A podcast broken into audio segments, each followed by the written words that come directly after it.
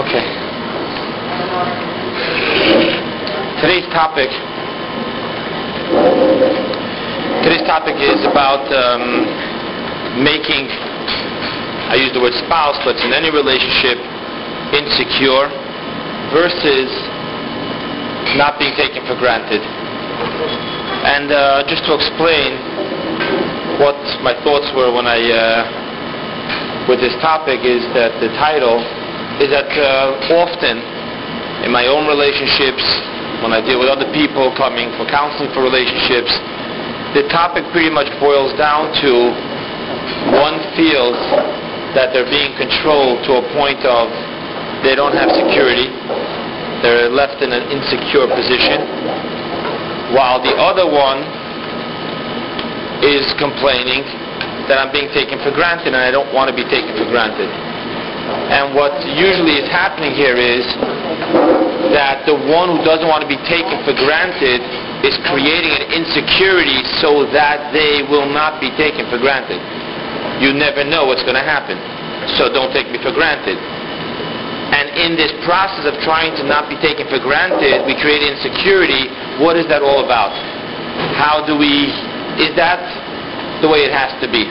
What's wrong with that scenario? What has gone wrong between the two? I want to share with you, you saw in the email uh, notice that went out that this uh, class I dedicated to a uh, very special friend um, in the shul. You met her that uh, that week, and uh, God she's going to be part of this University of Life. Her name is Dr. Mahler uh, Race Weingrad. And uh, I discuss a lot of times before I'll get into class because she's a psychologist and it helps me understand the other side and it's a, it's a beautiful mix. So I got a chance to Could you please dedicate for the Lema for Victoria, uh, for Victoria Bat Matilde, the okay. Uh, family. Thank you. So, uh, Okay. Thank you. So what happens here is that uh, I uh, I wanted to speak to her for a moment and just discuss the thoughts before I go into the last final stage, which is sitting down and typing up everything. For whatever reason, her schedule, my schedule, we didn't really get much chance to talk, and all I heard from her was one interesting thing, which put my mindset when I started typing. She said, shouldn't the title be making your spouse secure versus not being taken for granted. Because isn't that what you're trying to impart? That there is no dichotomy between the two. In our relationship, you can be very secure and I won't be taken for granted, and vice versa.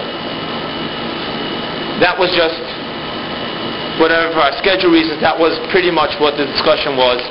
And it put me in an interesting mindset, and I wanted to share this with you as a way of introduction to know where I was standing.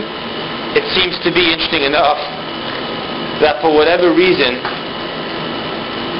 I was hearing that I'm going about it in a negative way.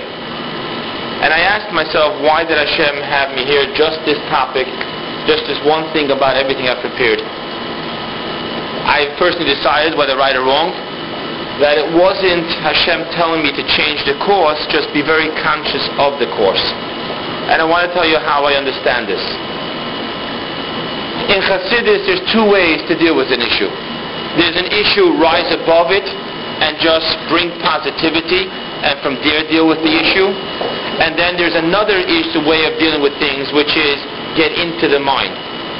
Deal with it there obviously for whatever reason I was being driven and I made a decision to go the route of get into the mind, feel what it means to be insecure, realize what you're doing when you make someone else insecure, and from there come to appreciate what Hasidus has to really say about a relationship. So even though there is both ways of doing it, Hasidus is usually of the approach rise above, shed light, and the issue becomes clear, excuse me, Nevertheless, for whatever reason, I was choosing to take the longer, shorter way. One introduction I wanted to share with you. Another introduction. Another introduction is, you know, that uh, lately with these classes, the topics that have been going on here, I just want to be very clear. I am not a psychologist. I have not been trained in the field of psychology, and sometimes I ask myself, why am I sitting in this speaker's chair on such a topic? So I want to just tell you from where I come from. What I am is a student of Hasidus, and Hasidus is my life. There's a huge difference between Hasidus and philosophy and psychology.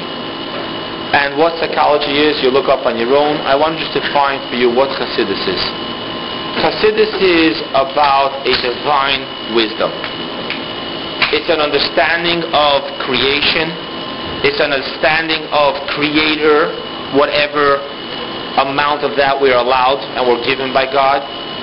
To understand the sole essence of creation, Torah, mitzvahs, and Judaism. From that perspective, I approach this issue. Why so? Because I believe that the greatest gift God has given us is the gift of being able to have relationships. Why so? Why I suggest that is because my understanding of what I've learned from Chassidus is that the power and the secret of creation is all about Hashem wanting a relationship. Pre-creation, Kabbalah says, Chassidus quotes, there was He and His name alone. When there's He and His name alone, He has no relationship. So if you want to really experience the beauty of creation, the purpose of creation, the secret of creation, it's all about relationships. When a person is adamant to be one and alone, not need anyone, not be in relationship with anyone, not to be even in a healthy way dependent upon someone, that really isn't the purpose and completion of mankind. Creation is all about having a relationship.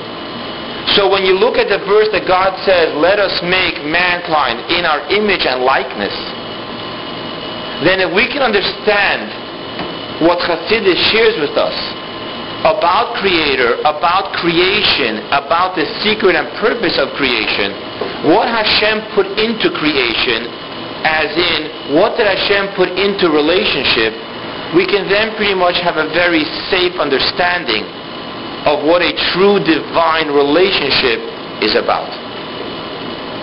That's the approach I'm taking on this whole topic.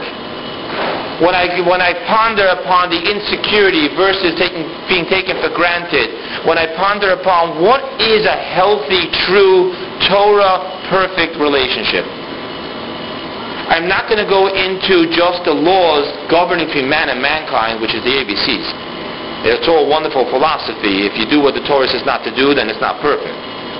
But what I'm really searching for is everything, I'm sorry, everything I've learned about Chassidus that teaches us what did Hashem put into creation when Hashem was creating the ultimate gift of relationships? Hashem having a relationship with us and us having a relationship with Hashem. From there we're going to glean what we're going to see in our relationship with our spouses, with our friends, with our parents, with our children, with our co-workers, with everyone. With that said, I think one of the major questions we need to ask is who are you hurting when there's someone insecure in the relationship? I think that there's a misunderstanding because normally if I'm going to use my, an example, I'll just talk myself and my wife, not that I'm using that as an example as is, I hope it's not. I'm sure at certain levels it is. But if I create an insecurity in my wife, who am I hurting, her or me? I'm hurting myself. Why am I hurting myself? Let's not be poetic, let's be practical. It's nice to say that, but let's be real. She's hurting more than me. Isn't it a chutzpah to say that I'm hurting more than her? Yet what I'm going to say is that for two reasons, when I create my spouse, within my spouse, an insecurity, I'm hurting myself more than I'm hurting her. A. I mean, you know what? Let's just go to the practical uh, cell phone ringing off the hook and clinging and trying to grab me because of insecurity. That in itself is torture. But besides that, you have a huge issue of number one, a relationship is as strong as its weakest link if one of us two are insecure, then the entire relationship becomes insecure. So really when I create an insecurity in my marriage or my relationship, and I'm doing so to be the powerful one, I know she will always be there for me. She will never know what and when she can rely on me. She'll never be secure with me. What I'm really creating is not a power on my side, it's actually a weakness on my side. Because what kind of secure relationship can you have with an insecure person? Number one. Number two, and I quote to you a lawyer, very interesting, one of the greatest, most valuable teachings I've ever seen on what happens when power is used in a destructive way is just this one little metaphor I read in a lawyer's book. He writes there as follows I often wonder how weak, ugly, and terrible the tornado feels when it looks back and sees what it did to that village. There is no power to be felt when you bear the guilt of willingly creating a destruction. So while in front of the gang you'll be boasting, deep inside your inner soul is feeling ugly and very weak. So when you create an insecurity in your relationship, in the thought of I will create power by me, by making the other insecure, you've actually hurt yourself and weakened yourself more than you've weakened the spouse or the other one in the relationship. Let's go to number two. Who's being hurt more? When one of the spouses or members in the relationship is being taken for granted. You see, the first part was pretty easy. It was pretty easy to explain that when you create an insecurity in the other, you're hurting yourself more. But here I want to talk about something which actually came to me as a very big surprise.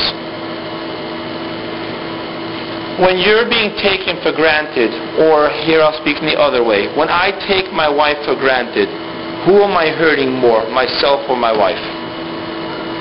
Interesting enough,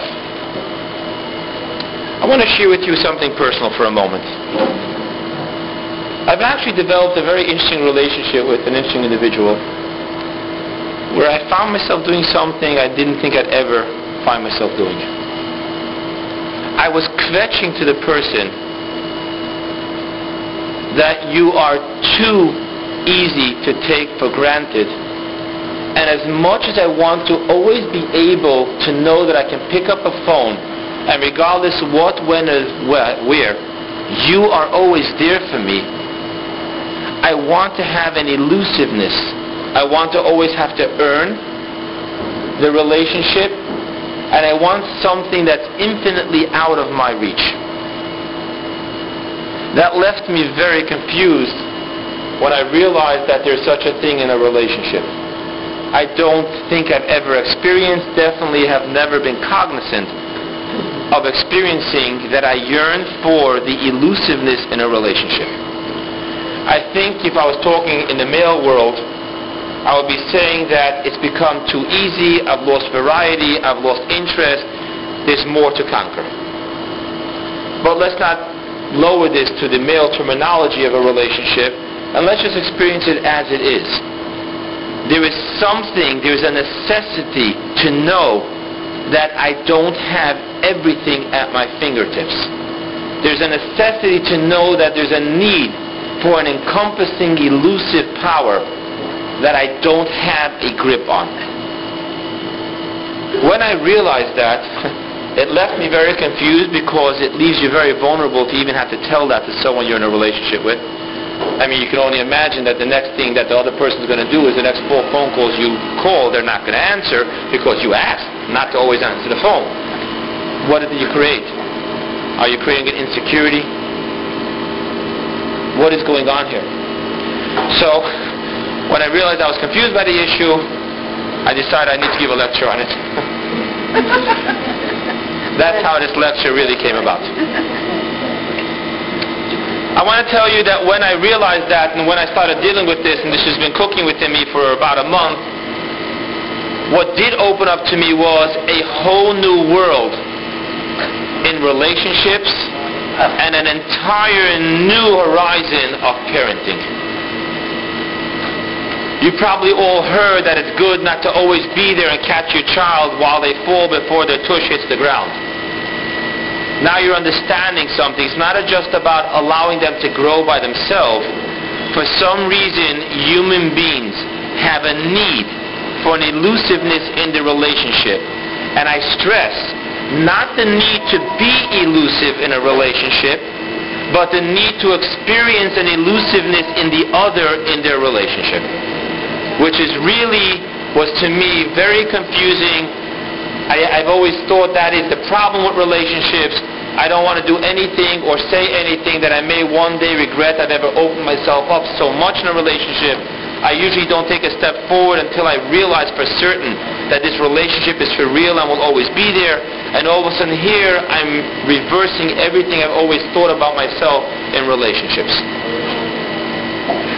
So when we talk about who you are hurting and creating insecurity, when you talk about who you are hurting when you're, I'm sorry, when you take someone for granted, right, then the point here being is that it's the opposite of what we think. We think that we're hurting the other person by making them insecure. No, you're hurting yourself just a tad more. You think that the other person stands to lose when they're being taken for granted. No, you stand a tad more to lose if in your relationship you have someone that you can completely take for granted. With that being said, we need to go further and understand, so what does this work? Is it one or the other? Is the shadow of not being taken for granted insecurity? How does that work? I told you, I don't approach to you, approach myself or you through psychology, through a teaching of Hasidus. Let's go back to what we spoke about with Hashem. Let's go back and, and search into the relationship Hashem created with us. Okay? You know that living uh, in America, I will be honest with you. I usually talk without referring to my notes. I'm going to be referring to my notes because I'm in the cooking process. This isn't the finished product. I'm struggling with this whole issue. I usually like to fix an issue and then share it with you. For some reason, when I walked away and I came here this morning, I told Sherry I need to be upstairs alone for a couple of minutes. And now when I come down, I see I'm still, so I'm going to share with you the process of creating a lecture rather than this is something I did and I'm giving it to you. You know, we live in the land of America, and being brought up in the land of America, or presently when you're living in America, you're going to hear and experience that the greatest gift and right of mankind is to realize that all mankind was created equal and the the intrinsic ABCs of America is dependent upon democracy and liberty. That's what we really believe in. It's on that note that relationships in America are to be created. In the very Constitution, for the people, by the people, by our peers shall we be judged. We're all based on liberty belongs to all mankind because equality was given by God to all of mankind. That is the approach of America. So I want to ask you something. If we're going to refer to the master of all relationships, God Almighty, in his process of creation, how can that be said? Where has God given us an equality to him? Where has God allowed himself that we have liberty in this relationship just like he, capital H, does? And what I'm going to suggest to you is, I'm sorry? In his image. But nevertheless, I want to take that and dissect that. That is the ultimate answer.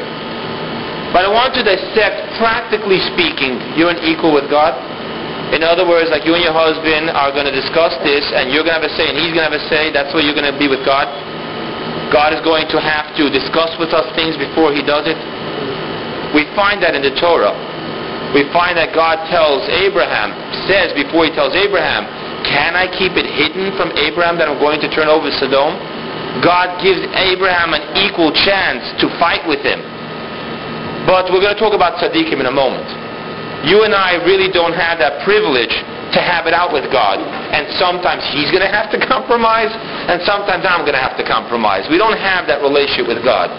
But if God is the source and everything else is a reflection of God relationship, then if this is the truth in relationship, did God create a true relationship with us. What I'm going to suggest here is that in the realm of giving us freedom of choice, God has given us an equality. God has made himself vulnerable to insecurity, and God can never again take us for granted. Because when God gave us the freedom of choice, he has literally given us the opportunity and rights and power to tell him no. We'll talk about hell and heaven later. But bottom line, God tells us, thou shalt eat kosher, and we can tell God, no. God tells us, you shall be a mensch to your fellow person. You shall not speak Lashon Hara. You shall have a decent, honest relationship. And we can tell God, no. So really, at some level, God did give us an equality. God did subject himself to insecurity. And God can never take us for granted. That was the ultimate gift of freedom of choice. Okay? I'm going to stop this because as it is, even if I do have the lecture in my brain, it's hard for me to go straight if I'm interrupted. So I'm going to ask you please patience. There will be, I won't leave until all questions are answered the best I can. But I'm going to run a monologue. This concept of freedom of choice is really the foundation and ultimate definition of the relationship we have with God. Other than that, the relationship we have with God would not be real. It would not be true. It would definitely not be a model of a relationship you want to have with your spouse or any other relationships you have. So I just want to for a moment really appreciate together what does it mean that God in his search for a true relationship has allowed not for a dictatorship but for an absolute equality and with that absolute equality, he subjects himself to not always have the final say. He subjects himself to be insecure. What are my people going to do now to me? And thus he can never take us for granted. We're going to later talk about such a scene. God's excited. Torah is given. Moses is in heaven. And we're going to be in Israel in just a couple of short few days. Not the Jews created a golden calf. We get over that, Harold. We're at the border now. It's done. Spies. 40 years. So were we to simply accept that God was serious when he told Moses, you're going to take the Jews out, you're going to bring them to Mount Sinai, we're going to spend a couple of days here, I'm going to give you the Torah, from here we're going to Israel, to the land that I promised your forefathers, then you need to accept the insecurity God has in the relationship. I guess we're not doing that.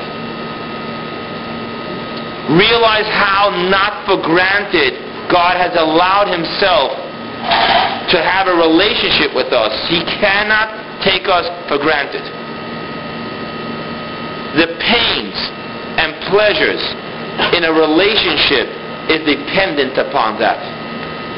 God subjects himself for that in order to create the world and fulfill his ultimate desire to have a relationship with his people. So we're seeing how real this is and for a moment reflect upon your relationships. Are we that vulnerable in our relationships? Are we willing to do that? Or are we always trying to have one step up? 5149. It doesn't make sense to get into any 50-50 relationship partnership because ultimately one has to have a final say. When you create a 50-50 partnership in business or anything, you're doomed to have problems. Unless you're going to put already a clause that when we cannot come to terms, we both agree to bring in a third person who will have the ruling part over this relationship. Human minds need that little tiny percentage which gives you the tip of the scale in control. To be insecure, to not be able to take for granted, to wake up completely unaware and uncertain of what tomorrow brings is difficult. And yet I share with you from just looking at what God did with us that ultimately that is the only way to experience a relationship. Otherwise, we're never married, we're never in a true relationship. It's all about politics. It's all about moving pieces. That's what we need to experience. Now I'm going to contradict myself with just asking you, come on, who are we kidding? God's not in control. God doesn't know what we're going to do. It was easy for God to create this scenario. But aren't we really just writing a wonderful, lovey-dovey children's Disneyland fantasy movie, trying to believe that there's inequality, trying to believe that God has become insecure, trying to believe that God doesn't take us for granted? I mean, let's be serious. At the end of the day, God knows everything. God is in control. God is going to have it His way.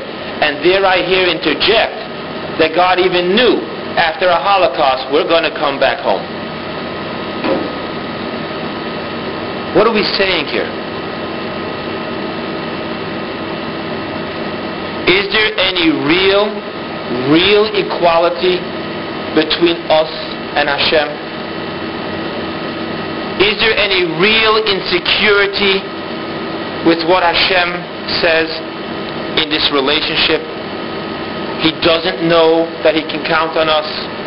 We can't ultimately be taken for granted God really made himself vulnerable, not knowing if at the end of the day there will or won't be a Mashiach, God forbid. Maybe we won't take the journey. Maybe we'll simply tell him we want out. Is that even a thought?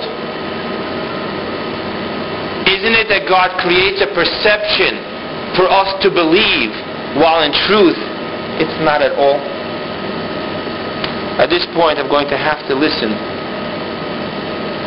to what uh, Marla told me. We're going to have to remove the word insecure. I mentioned in the beginning that there was a discussion about what the title should be. Should the title be the way I wrote it? Creating an insecurity versus not being taken for granted? Or should it be security versus being taken for granted? At this point, I'm going to give in the word insecurity is causing a lot of problems when we talk about God. God has no insecurities. You know that uh, one of the most amazing things about Hasidus is that it has a wealth, a wealth of knowledge and divine wisdom. But all it really is is a tiny window into the artist's studio. What the Rebbe's really give us is is an appreciation to see the artist as he is painting the actual masterpiece. We get to see into what paints he uses. We get to see into how do we, the creation, exist in its ultimate source, the mind and soul of the artist. That's really what Hasidus does for us. So what we're going to now do is enjoy that which the Rebbe's of blessed memory have made valid, available to us.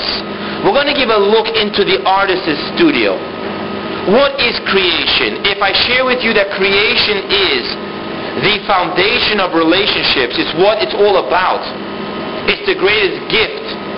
It's the secret of creation. It's what Hashem yearns for, quote unquote. He desires in, a, in creation. Let's give a look into the artist's studio. We're going to actually look into what paints he uses. God uses, I'm going to use the word, two paints. And because that's what we are made up of, we need to know that to understand ourselves. One paint that God uses in painting these masterpieces called the infinite encompassing light. Another paint that God uses in creating this is that God creates also with a paint called the finite permeating light. This is what we, the painting, is made up of. Okay? And that is why in our relationship with Hashem, we're going to experience the effect that both these paints have with us. When we talk about the equality, I want to share with you that there's an interesting concept going on here between God and us. On one hand, we see ourselves as creations. On the other hand, God sees us as nothing more than pieces of Creator. Okay? So what's really happening is that there's something going on here. There's something going on here in this relationship where they're both true. Look how far God went. If I'm going to use the words, look at what pain God went through, what process he went through, known in Kabbalah as Tzimtzum, to be able to create a reality where we are true equals, where the relationship takes place in a physical realm, where nature is followed by a bunch of rules, logical rules, and not just sporadic divine magic. God creates an arena where we feel truly equal because in this world we understand that we could be partners in creation.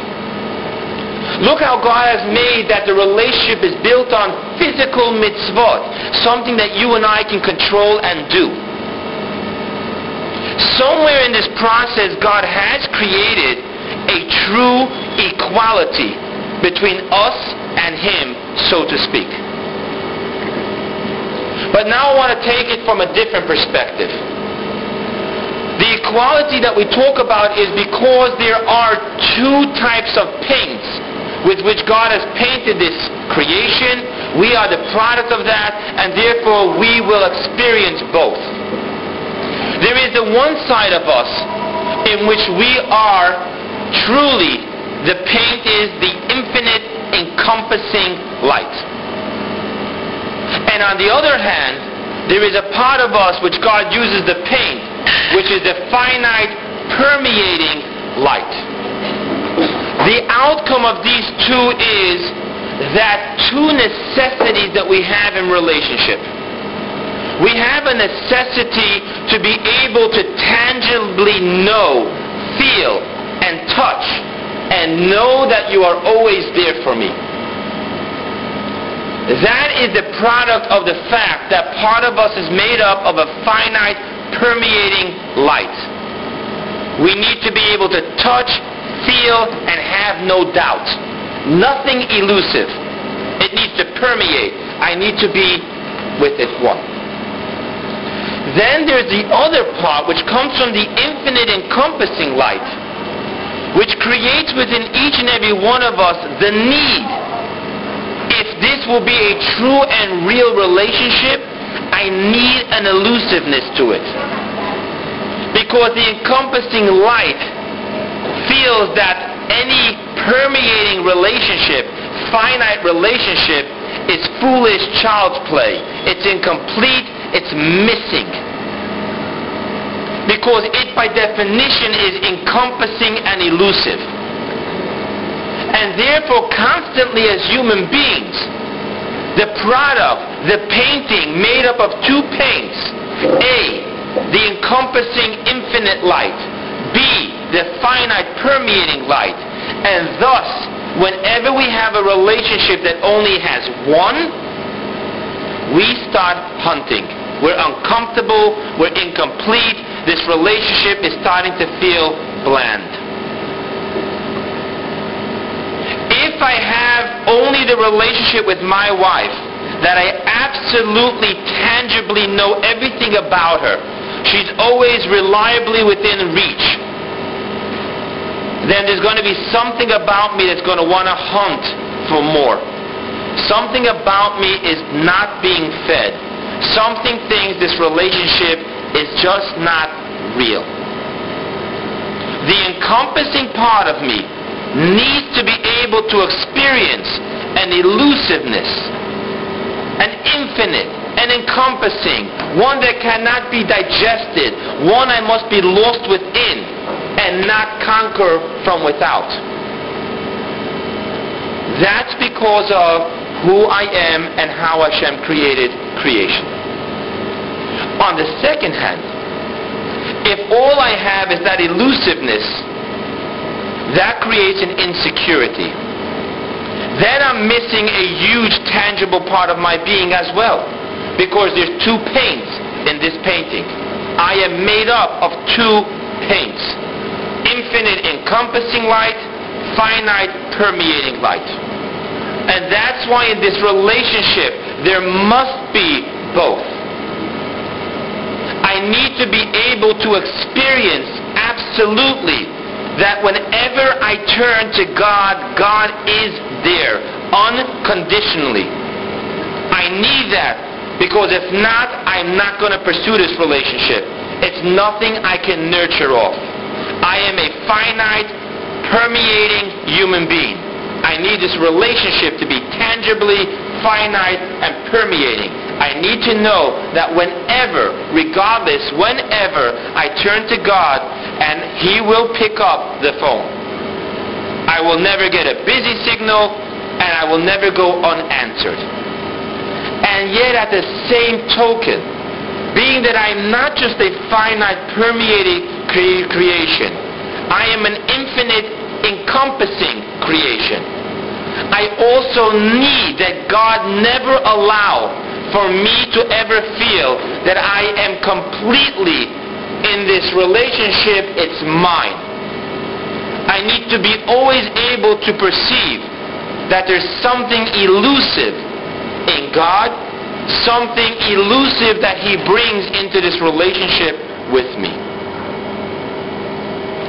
I want to share with you something interesting. As I was preparing and living and chewing over and banging my head in the wall to get this lecture put together, I actually had an interesting conversation with a rabbi, a peer of mine, Rabbi Yoel Caroline, if you know him. And after learning Chitas this week, learning Chumash this week, God's talking to Moses. Moses arguing with God. I'm not going. Yes, you are going. Send my brother. Send Mashiach. Why me? You look, you're the one. You have to go. I turned to him that day and said, tell me something, Yoel. Can you ever imagine what that relationship must feel like? Can you ever imagine that a Moses and his dynasty, all the way to our Rebbe, blessed memory, never has that moment of, is there a God or is there not a God? Moses has no faith in God. I don't have a faith that Sherry exists. I see her. I hear her. I talk to her. Can you imagine having that relationship with God? Moses never had to think, am I an atheist or not? Do I believe in God or don't I believe in God? Tzaddikim, Rebbes, they talk to God, they see God, they hear God, they touch God, they're touched by God. And I turned to him and said, I wonder what kind of relationship that is. I wonder what that would feel like.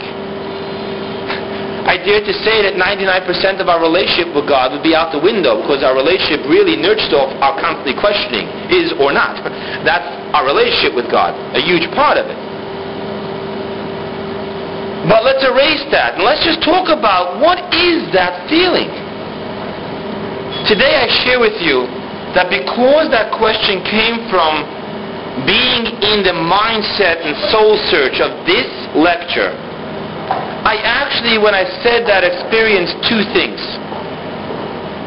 Number one, I experienced what it would feel like to actually see, know beyond, not shadow of a doubt. I'm not saying that faith is shadow of doubt. I'm not belittling faith.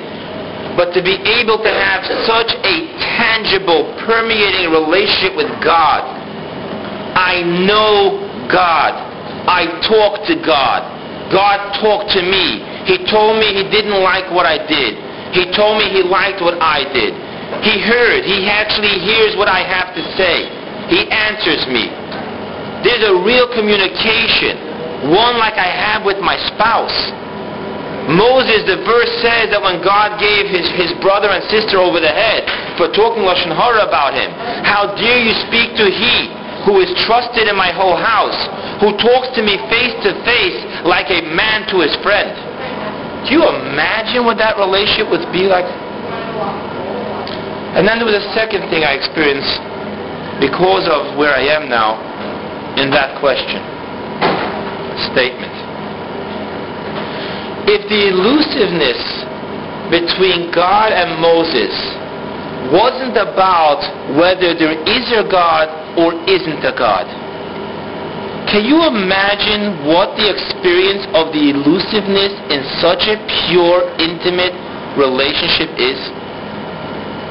Our re- elusiveness is deducted down to every time something is unjust, we question if there's a God. And if there is a God, is he good? Is he perfect? That's where we feed our need to have an elusiveness.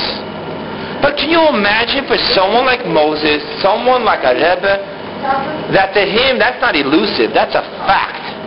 That's permeating, that's tangible. I know there's a God, and I know he's good. Can you imagine what special, sacred position, place, feeling, experience the elusiveness of that relationship is? It would be awesome. This is where I really want to go now with this lecture, with this shiur.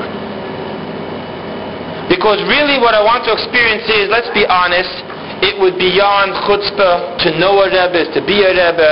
So I really have, dare not speak any further about what a Rebbe's relationship with Hashem is. I just don't know. I wasn't on the mountain. I didn't hear Moses. I don't know Moses. I don't know what that is like. But what I do know is that in the world of a relationship between a Rebbe and God, one that's on the mountain and God talks to and God answers, in that relationship, it is all about absolute security and never being taken for granted. That's what goes on between a God and a Moses.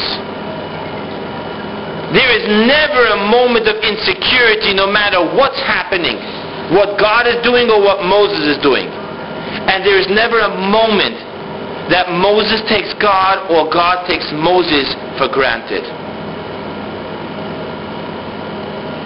If that be true by a Rebbe, then we need to exist.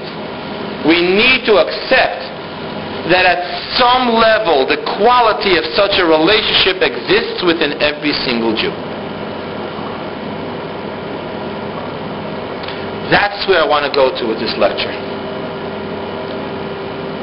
That's what I want to experience. That's what I want to share with you thoughts, and then I want to hear your thoughts on it. The ultimate experience between God and a Jew and between a Jew and God is that we are never insecure. God is never insecure. We never take God for granted, and God never takes us for granted. Because, and here we're going to introduce, introduce the elusive side of our relationship with God, and that's called faith. I want to give you a silly example. Have you ever had your spouse or your best friend or any relationship that you really consider a true, divine, sacred relationship? Have you ever had, and I'll talk about it as my wife, have I ever experienced my wife telling me, Avrumi, close your eyes and open your mouth? What do you experience? Are you insecure? Do you think that uh, my wife's going to stick some worm in my mouth, some terrible thing? I taking her for granted? Do I think that, oh, definitely she's going to put that one delicious chocolate cream cake I love that she makes, that's what she's putting in my mouth? Neither. I'm absolutely secure and I don't begin to take her for granted. This is an elusive moment where she asks me to close my eyes and open my mouth. Silly example. Let's up the stakes. Your husband calls you and tells you, listen, I want you to call in to work sick for a week, pack some bags, because I got some tickets. We're going away for a week. Huh. Insecure? I mean, you do know that this is playoff weeks in California, and if that's where he's taking me, he's dead meat. so are we insecure? Are we taking him for granted? How do you feel at that moment? I will tell you if you have a healthy, beautiful relationship, the beauty and intimacy of that moment of having absolute security and not taking for granted, experiencing the beauty of an elusive moment is what the relationship God offers to every single Jew always is. That's a relationship. When you talk about the relationship we have with God, and I'm going to use words that need definition, I'm going to say that on one hand, there's a permeating infinite light. That part of the relationship is that Hashem has me. I have Hashem. He knows what I'm going to do because he knows the way I think. I know what he's going to do because in his Torah he has gifted me with how he has decided to run his world. And yet, nevertheless, there is an absolute, infinite, encompassing light which brings into this relationship that I know for certainty that I'll never know God. I will never know the infinite, encompassing love that God has for me. Equally so. God knows that He has me, and God will never know the infinite, omnipotent, elusive love I have for Him. How did I just say that? How do I dare use the word God doesn't know? I want to share with you a very simple Kabbalistic teaching, and it's brought down in the second footnote in Tanya, beginning of chapter 2. The Kabbalist has definitely given the verdict. God is not to be defined by his wisdom, for wisdom is a form and shape. So even though God's wisdom is infinite, it is a form and shape. It is wisdom, not understanding. It is an intellect, not an emotion. And therefore, the ABCs Maimonides gives us in believing in God, God has no form or shape. So God is not wisdom and wisdom is not God. There is something elusive, encompassing, infinite about God that is not to be experienced even within His wisdom, which is part of the finite, permeating paint.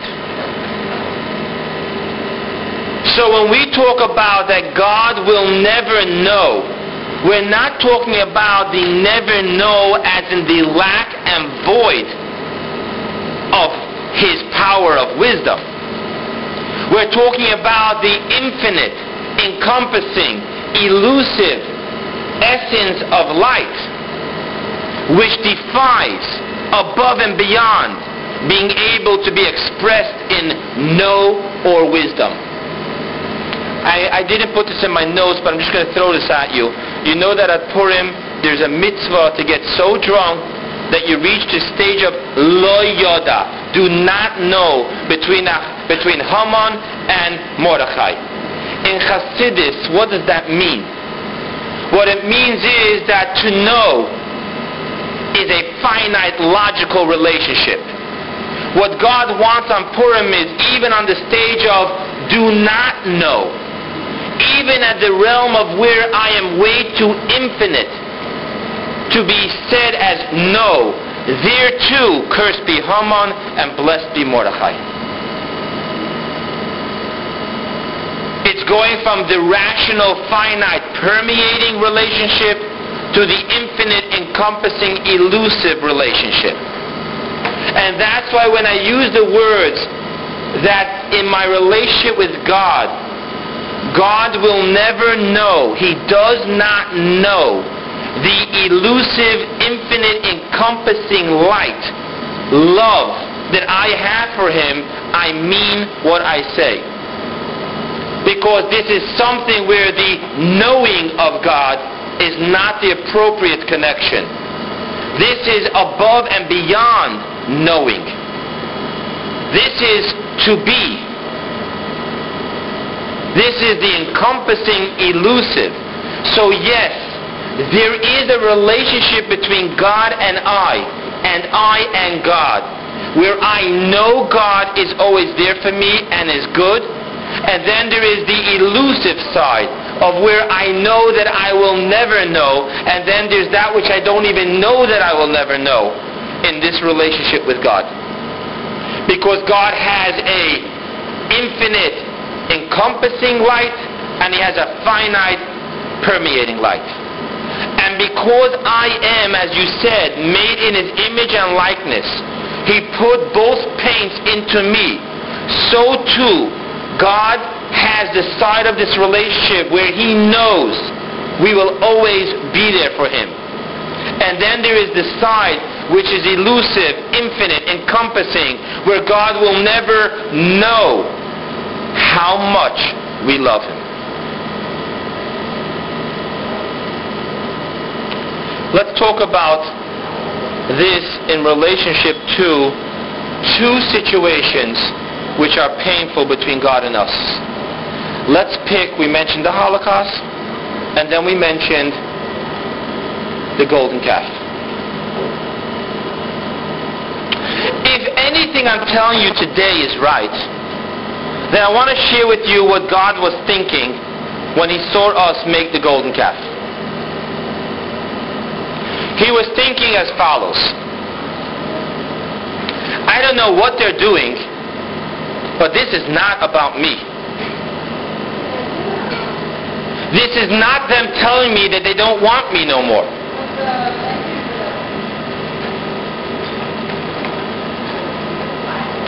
The same thing happens with the Holocaust. When I look at my grandfather, a blessed memory, and I saw him, who was a Holocaust survivor, lost a wife, lost two sons, lost most of his siblings. And I see, I saw him often smile. I saw him love God. I saw him pray to God. I saw him trusting God. And I asked myself, how? How can he ever trust God again? What I know is that in his mind was the same conversation God had with himself at the golden calf. I don't know what he, capital H, is doing. I don't know what, capital H, he thinks is going on.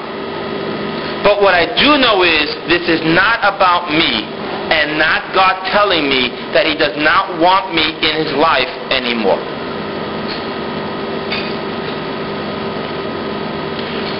Where did my grandfather, where did God take this from? When you get to elusiveness, elusiveness means that you can go either way. Freedom of choice is not a joke. How can we be so sure and trust that even in the elusive part of this relationship, in the infinite encompassing light in this relationship, that I have God. I can trust God. Absolutely. Did not the prophet say that Esau is a brother to Jacob, meaning that I don't need you, I can pick Esau too? Did not the prophet go on and say that if you've done a mitzvah, what have you done for me? And if you've done a sin, what have you done to me? Meaning that there's nothing we can do to secure this relationship. We can't even promise God that we'll only do mitzvahs, we'll never do Averis. Now we locked them in. Because mitzvahs and Averis, both in the elusive place, are equal to Him. At some level, on the elusive level, it makes no difference to God if we eat lobster or gefilte fish. If that be the case, then how can I buy Him, secure Him, earn this relationship. Create a security that will forever be mine because I'll only eat gefilte fish and never lobster. Elusiveness is real. It can go either way. If elusiveness is real, then how am I so certain that no matter what I do, God will come back? Maybe the golden calf really blew it forever.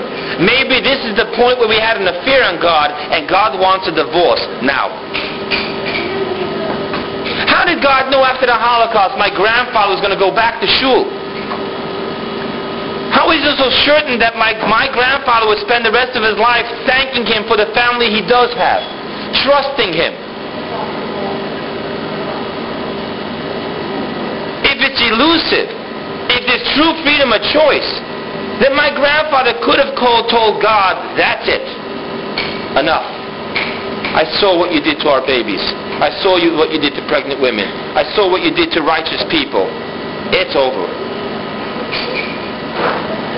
Elusive is real. Freedom of choice is real. How did God know that we wouldn't do that? How do we know that God wouldn't do that to us? I want to tell you one more thing that God put into this painting.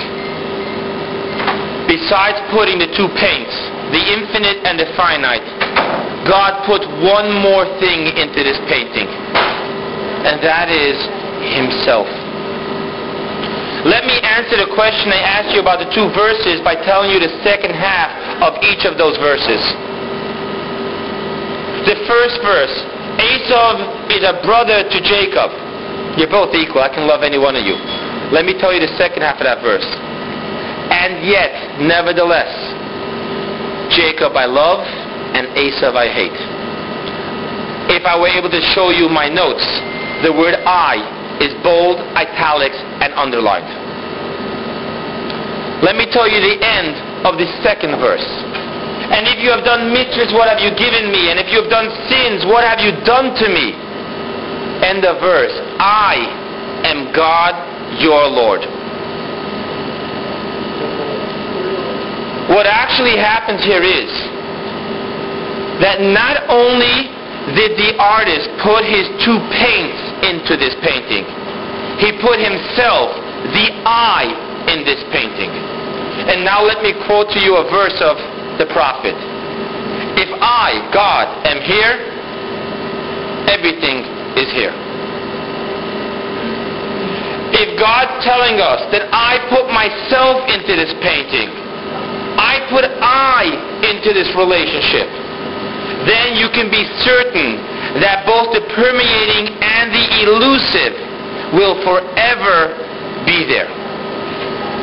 Even at those moments of absolute darkness and elusiveness, God can say, I don't know what they're doing, and I'm going to punish them for this, but I know that it's not about me.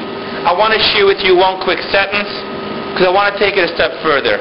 If you want to know what Chassidus says when God said, I'm going to punish them for this, Chassidus' thought would probably be, I am going to bring forth the deepest love that would have allowed them to insinuate that they can do this to me.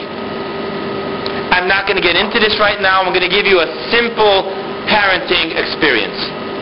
How often do you have a child that does something terrible just to have proven to themselves that my parents will be there for me even if I do this. Let's go now to the second part. Let's go, and I finish up now. I'm going to be finished in three minutes, so it's okay. If you have to go, um, you're not missing. What we experienced here was that there's a elusive side which comes from the infinite. It comes from the fact that yes, I am a piece of creator. There's the finite side, which comes from, yes, God plays this game, true game, in my arena, the physical, the finite, the permeating, the tangible. And thus in relationships, I will always need both. I need to know in my real friends, in my spouse, that whenever I turn to them, they will be there for me. And yes, I do need to know that I never completely have them there's an elusive side. And then there's the bigger picture of I. I know that even in the elusive moments, I have them, but I don't know what I have. And I want it to be that way. So that this relationship is forever infinite. It's forever growing. It's forever a healthy, secure, not taking for granted relationship. I'm finished.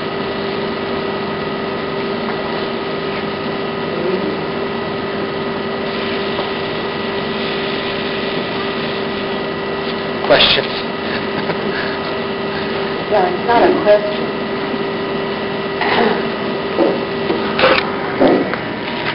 Hashem knows